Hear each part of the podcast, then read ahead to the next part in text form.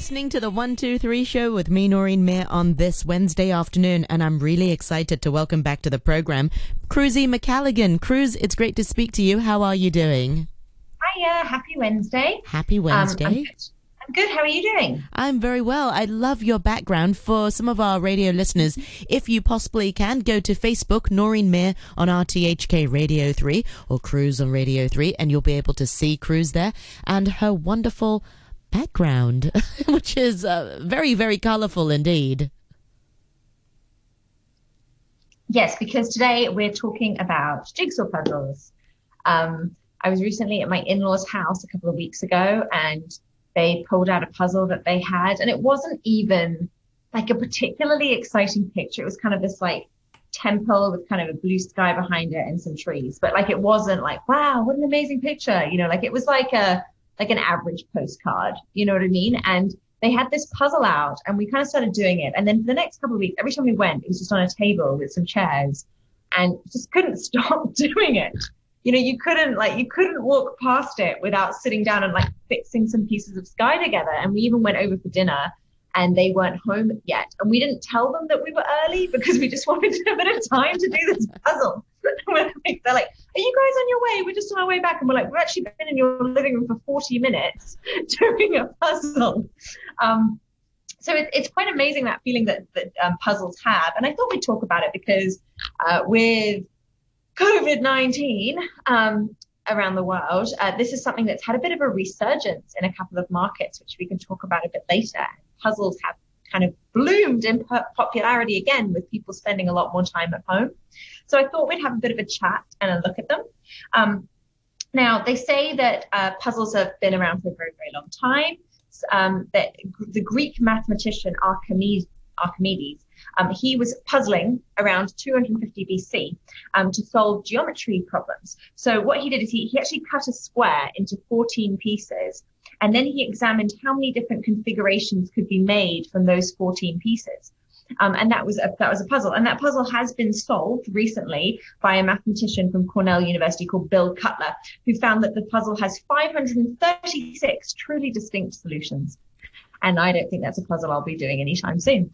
Um, that sounds a bit too even, much for me. I'm surprised someone even spent the time to do that. Just, I don't know, give it to oh, AI. if you're a professional mathematician, yeah. I mean, you got to do something, right? like, but um, the origins of jigsaw puzzles go way back to probably the 16, uh, 1760s when European map makers used to paste maps onto wood and then cut them into small pieces.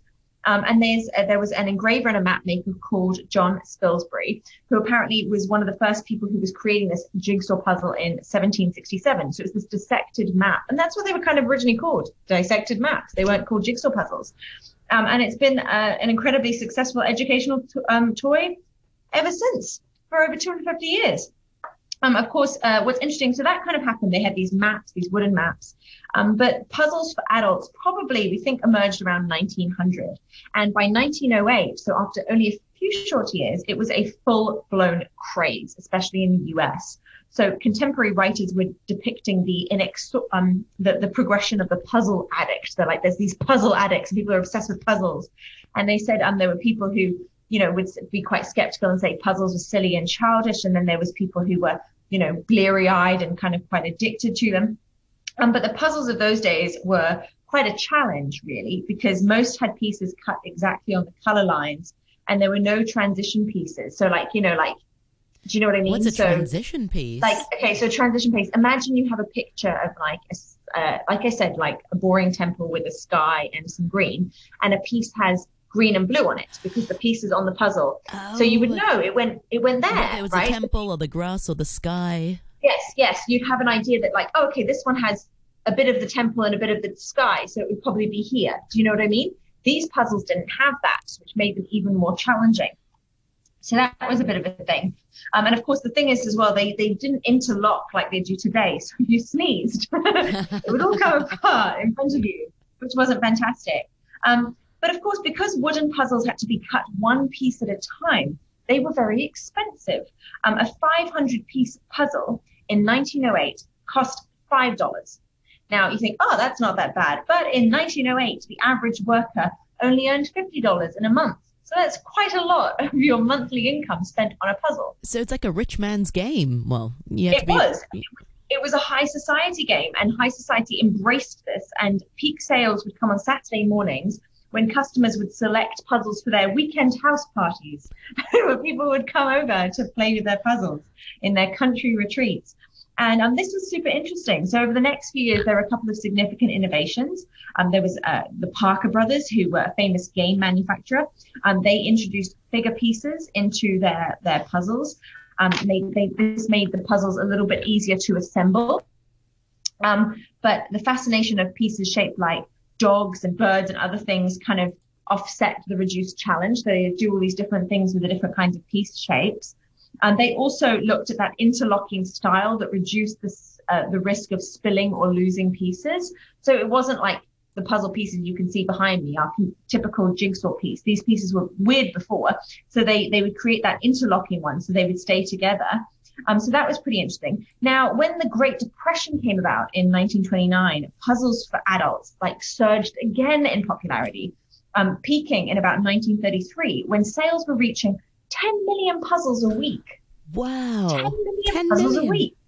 Yeah, so puzzles seemed to really touch a chord with people during the Great Depression. They offered an escape from troubled times, as well as an opportunity, an opportunity to succeed, even in a modest way.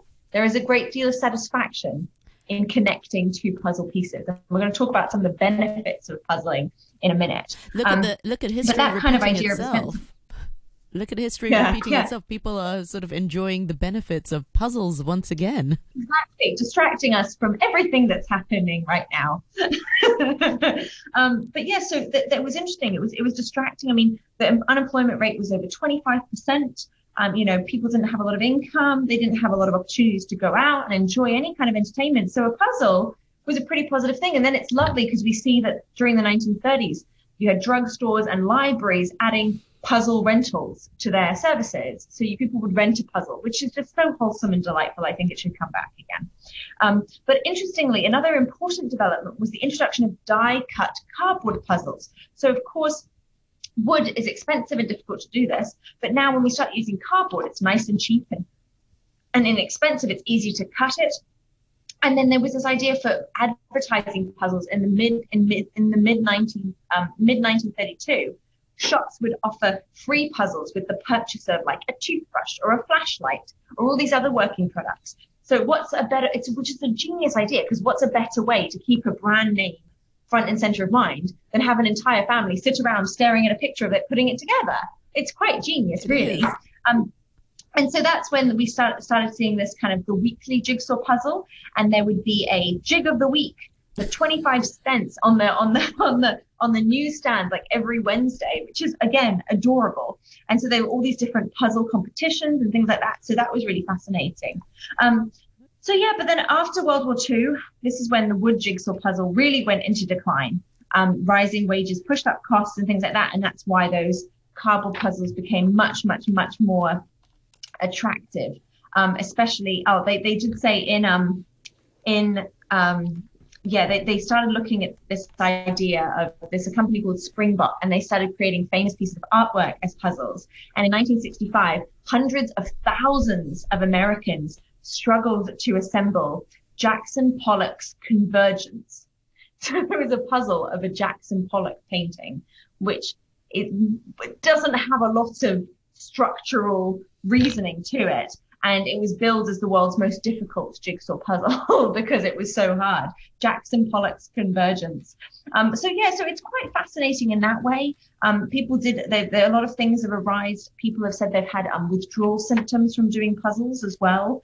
Um, that it is so satisfying in that in that way. Um, of course, uh, once upon a time, when you got a puzzle, you may not have had a picture on the box, so you wouldn't have known what that puzzle was actually of, which makes it a little bit more challenging, I suppose. Have you looked up Jackson Pollock's Convergence? You know me so well, Cruz. I had to look at it. It's so, I mean, where are the transitional pieces? It's so hard to know which, which is which. Um, we are on Facebook as well. You'll be able to see Cruzy oh, there. Uh, Noreen Mir on RTHK Radio 3. Uh, David has written and says, Good afternoon, everyone, from David. And he says, My last jigsaw puzzle I've done was a 5,000 piece uh, of the Great wow. Wall of China. 5,000 wow. pieces. Wow.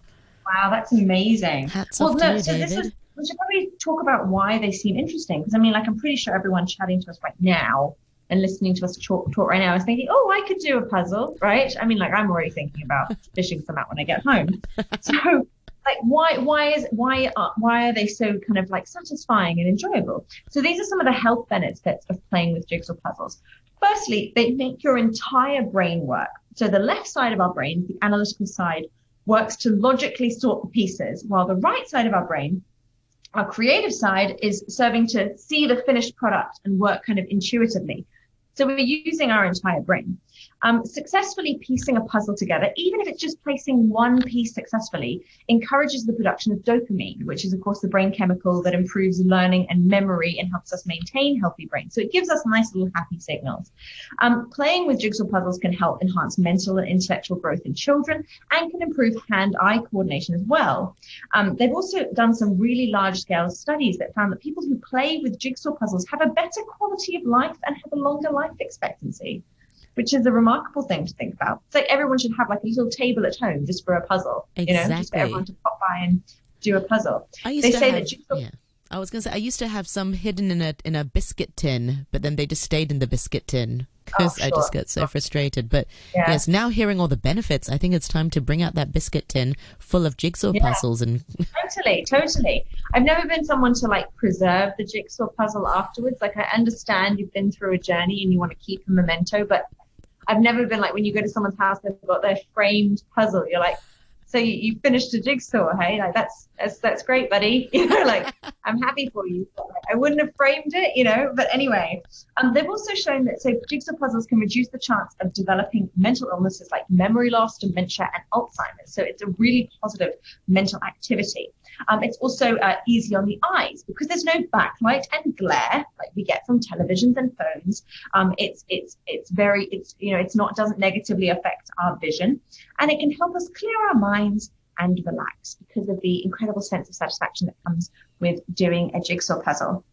Um, I did find that the jigsaw puzzle with the most pieces is supposed to be one which has 551,232 pieces and it was made in 2011 at a university in Vietnam. And I want to know why, because I don't, I'm not quite sure what the point of that is.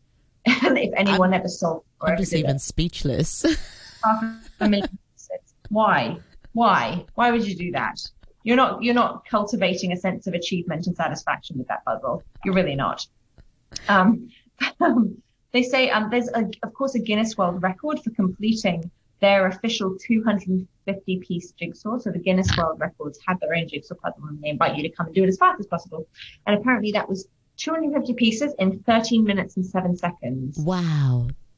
Fast. That's really fast. It's just like literally grabbing a piece, putting it down without even thinking where they're supposed to go. Um, very quickly, Cruz, on your point of why you don't understand people frame it, David has written back on Facebook and he says that's half the fun. After finishing that, now you um, got to get the jigsaw puzzle into a frame without it falling into pieces. That's kind of a just got to sort I of. like the way you think. I think maybe it's just because I've seen that those like those sticky backings, people just literally just stick a sticky back and then just flip it over because it's all stuck together. Do you know what I mean?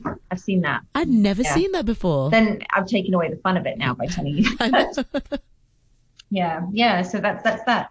Um, but yeah, so it's it's interesting in that way. Um, a lot of celebrities, there's a lot of celebrities who have come out as puzzle um, aficionados. Patrick Stewart um, um, once called the world of jigsaw puzzles a secret society that he was very proud to be a part of. And people like Hugh Jackman, who obviously can do no wrong, has also said he's very passionate about jigsaw puzzle puzzling. Um, uh, they even said um, it's really interesting that right now, with you know a lot of the world going into lockdown again, even if it isn't, and it probably should be, um, and they're looking, people are looking to kill time. Um, jigsaw puzzles have taken on this new role because they do occupy they do occupy us and they do give us some benefits. Australia's Prime Minister Scott Morrison even referred to jigsaws as essential and allowed people to leave the house to buy them. Because you know he said they're, they'll get you through this time. So that's pretty interesting. Um, but yes, yeah, so the, the, the the rush to get a hold of a jigsaw puzzle has completely surged past. So usually there's like a jigsaw peak around Christmas time when people buy some um, buy jigsaw puzzles around Christmas, I guess to do with friends and family over the holiday season. Um, but interestingly, this that has peaked way sooner this year because of COVID 19. And there's a German puzzle maker called um, Ravensburger, um, which has global sales of about $600 million for puzzles. Like here we are thinking like, you know, everyone's talking about like e-games, but they still make 600 million bucks a year selling jigsaw puzzles. Um, and they've been trying to meet the sudden, um, you know, surge in orders, but they can't really ramp up their production because each new puzzle takes weeks to create. Um, so they've been trying to like innovate and everything else. So there's this, you know, can you imagine that? Like it's in this ultra modern world and we're super connected. There's a group of German puzzle makers running around a factory being like, we can't make them fast enough. But you know, like it's amazing. Um, I just love that idea so much. it's like it's like we proper need to like up our productions. with them. Yeah, we need to amp up our productions. Um, so it's kind of interesting, and and it's a pretty industrious process as well, like how a jigsaw puzzle is made, like mass market, like the cutting tool for a 1,000 piece puzzle. So that's like you know, it's not your novice, but it's not your crazy expert, right? Like it's probably upper end of you know skill level. It uses up to 230 feet of steel. That's a lot of steel. That's a lot of You know what I mean? Um, they also say that the shapes of puzzle pieces, those are the ones, because you know, like you know, even if you're like, oh, that one, you know, they have, they're never the same. They're kind of like little snowflakes in a way. You know what I mean? Um, they're drawn by hand. They're actually drawn by hand, the little shapes around and then cut out again. Um, but yeah, so of course you have to find the right image for a puzzle. No one's, you know, as I said, but even though I said like I I've done gonna some really boring images exactly. before. I was gonna say some of the puzzles I've seen are just sort of everyday stuff, like the backdrop, or I don't know, like like you said earlier, like a temple Yeah. and postcard Yeah, material. it's not like an unpleasant image, but it's not Yeah. like a wow. But but then this company, um, Ravensburger, was saying that you know, of course, the thing is that right now people are using them for escapism, so Mm-hmm. they're kind of looking at how they can be creating puzzles that feed into that idea of escapism. And they've been doing like you know like beach scenes or things that where people can kind of get lost in an image and kind of transport themselves to somewhere else.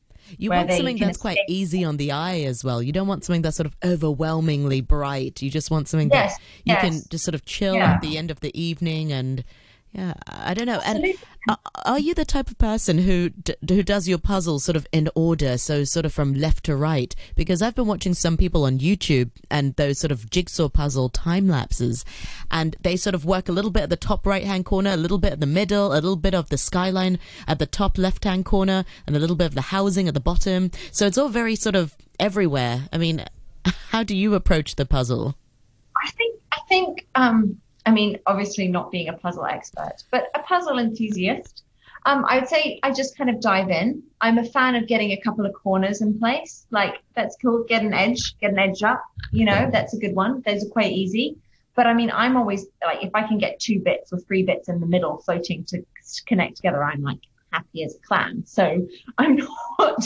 Yes, I think there's like, I'm sure there's a more methodical technique, but I do quite enjoy like sorting them into like little piles of, okay, these are the ones that are kind of this light blue, this is the kind of a dark blue, these are sort of gray ones, and then seeing it in that way. Um, but yeah, I think, I think it's, um, I, quite I, I'm methodical. really, yeah, I think I'm going to, Think I'm going to um, do some puzzle ordering for the Christmas season for sure. Um, I do say that when my daughter started having um, a bit of interest in puzzles, it really like it was so much fun. I was like, oh my god, why haven't I done these in years? They're they're brilliant. They're so much fun.